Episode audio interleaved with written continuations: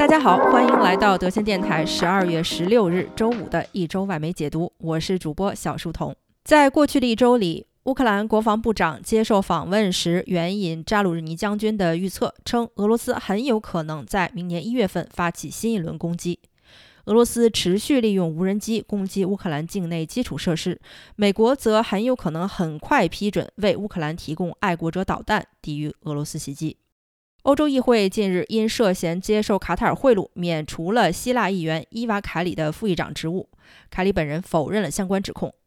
比利时警方目前已经起诉四人，受贿金额高达一百五十万欧元。调查认为，卡塔尔通过行贿欧洲议会议员，试图影响欧洲议会法案向对卡塔尔有利的方向倾斜。土耳其伊斯坦布尔市长伊马姆奥卢因二零一九年侮辱选举委员会成员获刑两年半，并终身不得从事公职。反对派称，这是土耳其现任总统埃尔多安为了扫除明年总统大选的有力竞争对手而进行的司法迫害。非洲国家加纳与国际货币基金组织达成了一项三十亿美元的初步信贷协议。在正式执行这项信贷协议之前，加纳政府还需要与其国内以及国际债权人协商，暂停利息支付，并将债务延期。摩洛哥成功晋级世界杯半决赛，虽然惜败法国，但仍成为历史上首个非洲或者是阿拉伯世界成功晋级半决赛的国家。秘鲁在弹劾卡斯蒂略总统后宣布全国进入紧急状态。继任的副总统博鲁阿特宣布将于二零二三年底进行全国大选。阿根廷、玻利维亚、哥伦比亚和墨西哥政府纷纷表示了对前总统卡斯蒂略的支持。巴西前总统博索纳罗的支持者因为不接受大选结果，攻击了联邦警察总部，并在首都的街头示威中烧毁了数辆汽车。新西兰通过法案，禁止向任何在二零零八年后出生的公民贩卖香烟。该法案将逐渐提高合法吸烟年龄，并将香烟在该国彻底禁止。英国首相苏纳克保证将会提供更多资源，加快难民申请审核速度，尤其是从法国穿过英吉利海峡偷渡到英国的阿尔巴尼亚难民。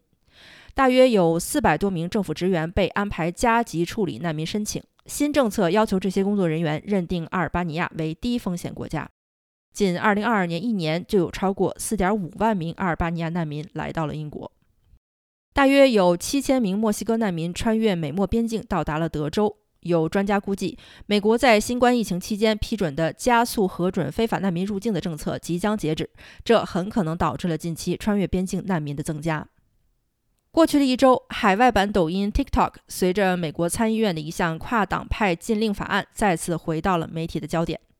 随着十个保守州州长宣布禁止州政府员工使用 TikTok 之后，这项由保守派共和党议员联名起草的法案在参议院也获得了来自民主党议员的支持，顺利通过，禁止联邦政府员工在政府通讯设备上下载并使用 TikTok。 虽然还要等到明年众议院投票之后才能决定这一法案的最终命运，但中期选举刚刚结束，民主党、共和党就对谁才是对华强硬派开始了新一轮的表演赛。个人信息、国家安全、青少年身心健康，美国政客可打的牌很多，但参议员的一句话还是揭露了禁令的实质。我们更担心的是 TikTok 母公司字节跳动，毕竟它是一家中国公司。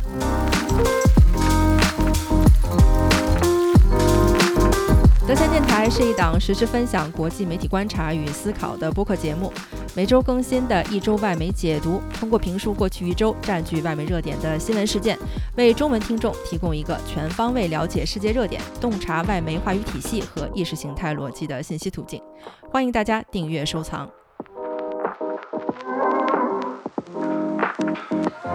我们先来看过去一周的世界经济与市场表现。美国司法部以诈骗、洗钱以及违反竞选金融法起诉加密货币平台 F T X 前 C E O Sam Bankman-Fried。 Bankman-Fried 之前在 F T X 总部的巴哈马被捕。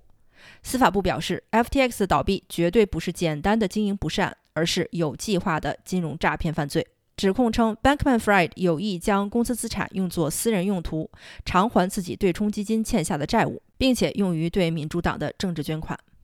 与此同时，另一家加密货币平台 Binance 也遭遇了巨大冲击。据加密货币分析公司 Nansen 透露， Binance 在短短的二十四小时内就被挤兑超过三十亿美元。丹麦银行因涉嫌欺诈被处缴纳二十亿美元的罚款。美国司法部表示，丹麦银行承认将俄罗斯和其他地区犯罪分子的资产转入美国银行进行洗钱。美联储再次上调五十个基点，基准利率达到了 百分之四点二五 到 百分之四点五。继四次上调七十五点之后，此次上调幅度略有放缓。美联储希望在对抗通胀的同时，能够尽量避免美国经济衰退风险。十一月通胀率再次下降为 百分之七点一， 低于十月份的 百分之七点七。然而，美国零售额十一月却下降超过 百分之零点六， 美国股市随之震荡，标普五百下降大约 百分之二点五， 较年初已经下降超过 百分之十八。 美国证券交易委员会公布了几十年来最大的股市改革方案，包括促使股票经济将散户的买进和卖出订单提交拍卖。这一方案也是由散户交易平台 Robinhood 一直坚持的。改革方案将会公开接受公众意见，直到明年三月底。微软宣布与伦敦证券交易所开展战略合作，购入交易所 百分之四 的股份并加入董事会。伦敦证券交易所表示，此次战略合作不仅仅是向科技公司出售股份，更重要的是希望微软能够帮助伦敦所建立更多交易产品，拓展市场。安进同意以两百八十三亿美元收购生物科技公司 Horizon Therapeutics， 成为今年医药行业最大收购案。Horizon 的资产包括针对痛风等罕见疾病的治疗方案。欧盟成员国达成协议，将对钢铁、水泥、化肥等进口商品征收碳排放税，这也是世界上首个跨境碳排放管控机制。支持者认为，碳排放税利好遵守欧洲排放标准的本地企业，但批评者则认为该税收对于发展中国家出口十分不利。本期节目我们来解读美国参议院通过的法案，禁止政府员工通信设备上安装并使用 TikTok。 华尔街日报十二月十四日报道称， TikTok 被禁，议会最终剑指中国母公司字节跳动。报道称，这项法案将严格禁止任何联邦政府雇员在政府的通讯设备，包括手机、平板或电脑上下载或者使用海外版抖音 TikTok。虽然在参议院通过，该法案还需要在众议院获得通过，并由总统签署才能最终生效。一项类似法案在参议院也得到过通过，但由于没有获得上一届众议院的支持而没能成行。美国两党的议员对于 TikTok 的担忧更多的是来自其母公司字节跳动。在短短五年时间里，这个社交媒体短视频 App 已经爆发成为了一种流行文化现象，并且是世界上最受欢迎的 App。而美国青少年更是几乎人手一个。这一法案是由共和党议员 John Hawley， 也就是那位呼吁共和党要代表普通劳工阶级利益的议员 Rick Scott 和极端保守议员 Marco Rubio 以及 Tom Cotton 共同起草背书。尽管 TikTok 曾经多次表示并不会将美国用户数据分享给中国母公司， TikTok 发言人表示，这项法案对于促进美国国家安全利益完全没有任何帮助。我们希望与其禁止 TikTok，拜登政府应当尽快与我们达成协议，更好地回应美国政府对于数据安全的关切。 TikTok 目前正在联邦外资投资委员会针对其在美国的收购和投资运营接受国家安全审核。 TikTok 的一位高管之前曾经向媒体透露，最终一定会达成一个妥善回应一切美国国家安全考量的方案。在此之前，已经有十位共和党籍的州长在本周签署命令，禁止州政府员工在政府通讯设备上下载或使用 TikTok。 印第安纳州更是针对 TikTok 发起了一项诉讼，指控该软件对于内容和信息安全条款存在告知用户不实的问题。在指控中，有一项称 TikTok 的设计导致青少年用户上瘾，并且平台有意推送有害信息。对此， TikTok 回应称，我们始终将用户安全与隐私放在首位，我们的公司政策也十分重视青少年身心健康。 TikTok 提供了年龄限制、使用时长限制、家长监督等很多种工具设置，并且一直在开发新的更适合青少年和家庭观赏内容的算法。 TikTok 律师则表示，法案对于下载的禁令无疑将严重影响公司经营。美国地方法院法官 Carl Nichols 也认为，政府和议会的举动已经违反了一九七零年订立的国家安全法，属于严重越界。对于这样一个在年轻人中广泛使用的 A P P 被掌控议会的老人家禁止，华尔街日报特别邀请了几位美国在校大学生对这一重磅消息进行了评论。来自威斯康辛麦迪逊大学电气工程的 devon brasser 同学认为， TikTok 就是一家中国公司发明的宣传中国理念的外国软件。美国怎么可以允许一家外国公司的软件在中国大肆收集用户信息，并且影响我们呢？脸书的母公司元宇宙也已经发明了一个类似的软件，基本和 TikTok 差不多。美国政府应该支持美国公司推广美国制造的应用，而不是让中国的 A P P 获益。来自纽约大学信息系统管理专业的贾小雨同学认为，这里是音译啊 TikTok 并不比苹果危险到哪儿去。美国政府当然不应该禁止 TikTok。作为全世界最大的短视频平台，它目前拥有上亿用户，仅在美国二零二二年的收入就超过了六十亿美元。 TikTok 在短时间内是无法被取代的。对于那些试图取代它的替代品，用户也不是没有尝试过，用过一圈之后还是会回到 TikTok， 这让禁止它简直就是天方夜谭。而对于数据安全的担忧的确是个现实存在的问题。 TikTok 母公司确实是中国企业，对于美国政府来说也存在数据和国家安全上的隐患，但这样的隐患存在于一切中国制造的产品中，包括苹果手机中的中国制造零部件。但世界上也没有任何一个国家禁止使用苹果产品啊，那为什么要禁止 TikTok 呢？来自乔治华盛顿大学法学院的 Arjun Singh 同学认为，出于保护孩子的立场，我们也应当禁止 TikTok。 关于禁止这个软件，最多的争论就来自于社交媒体对于青少年的严重影响。刷 TikTok 不仅从身体，更是从精神上消耗了青少年大量的精力，这才是这个软件应当被禁止的原因。 TikTok 之所以让人上瘾，就是因为它的短视频，那些短短几分钟的搞笑、搞怪或者是猎奇视频，没有任何营养和思考价值。然而每看一个视频都会让用户产生一种奇怪的愉悦感，一次又一次的重复，就像精神鸦片一样。缺乏自制力的年轻人会在上面一晃就是几个小时， TikTok 最终会让我们的年轻人变得越来越愚蠢。最后，一位来自加州大学伯克利分校信息技术科学专业的 Rafael Arbex-Muroud 同学则认为，印度都禁止使用 TikTok 了，美国为什么不能禁呢？美国应当加入他的盟友印度，共同来对抗中国。况且禁止 TikTok 也不会对实体经济产生任何不良影响，那些喜欢刷短视频的无聊的人总会找到另一个让他们打发时间的 A P P， 没什么大不了的。美国左翼新闻评论网站 Vox 在十二月十三日发表了一篇评论文章，标题引用了民主党议员破天荒认同前总统特朗普的话，可能特朗普关于 TikTok 的判断是对的，不管民主党还是共和党掌控众议院， TikTok 都有麻烦了。文章开篇继续引用民主党议员 Mark Warner 的话，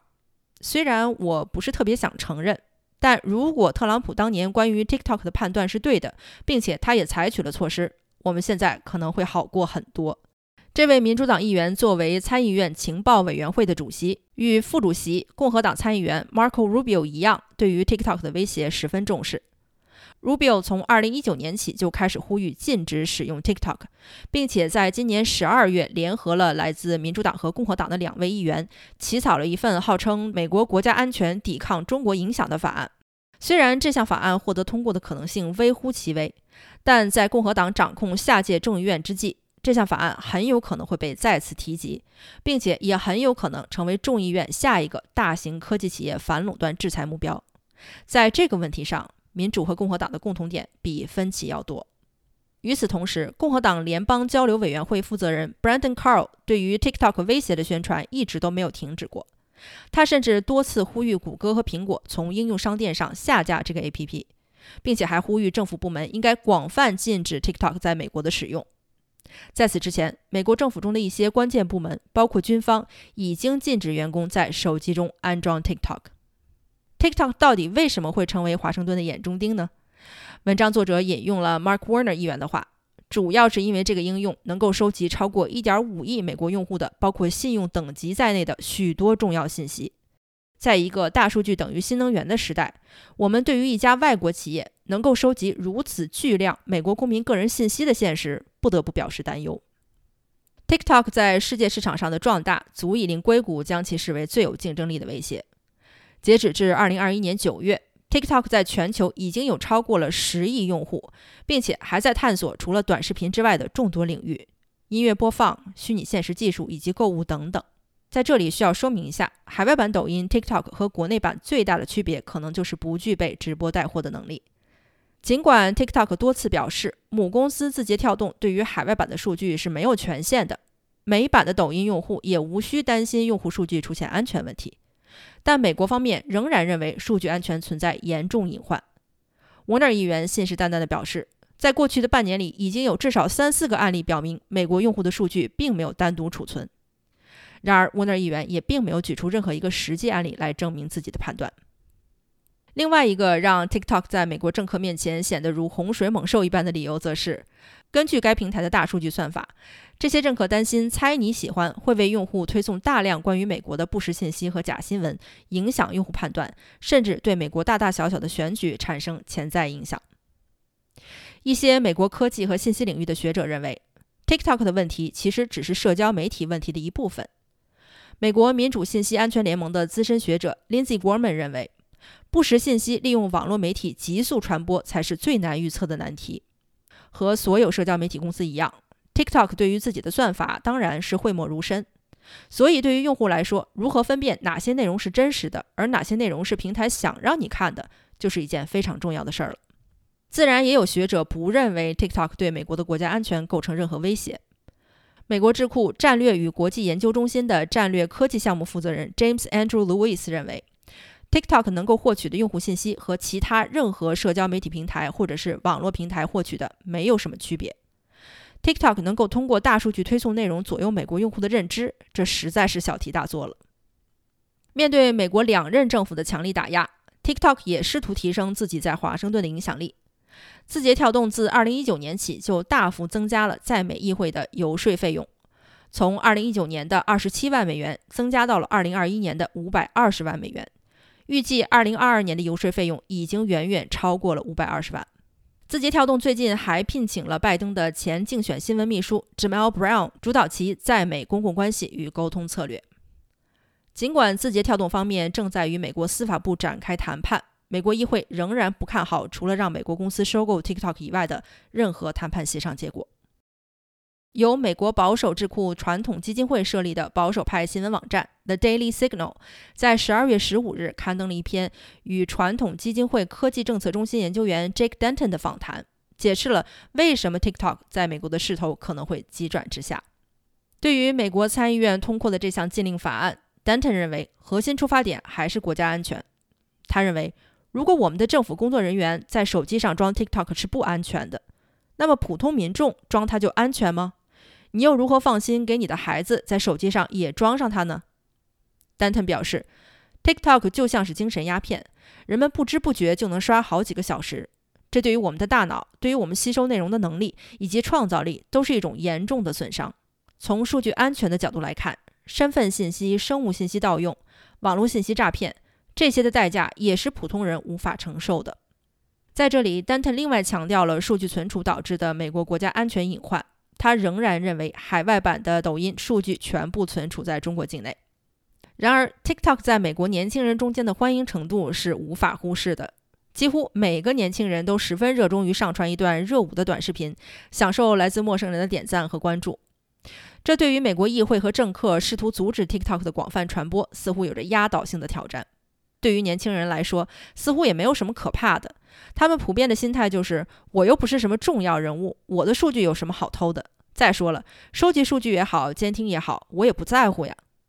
对此，丹顿认为，这正是议会通过这一法案的重要意义。大部分的消费者和用户只是享受体验，他们不知道的是 TikTok 后台正在进行怎样的数据分析和转移。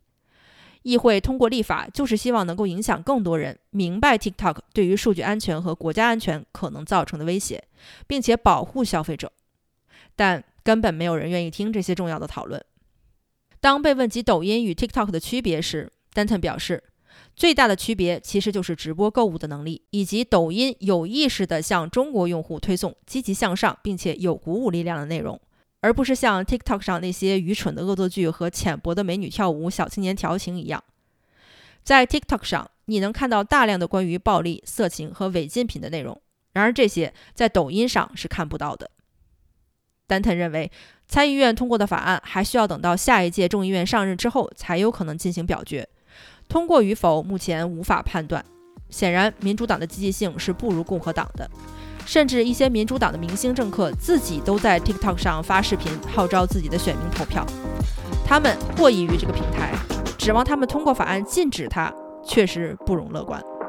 今天先聊到这里，我是小石童，我们下期节目见。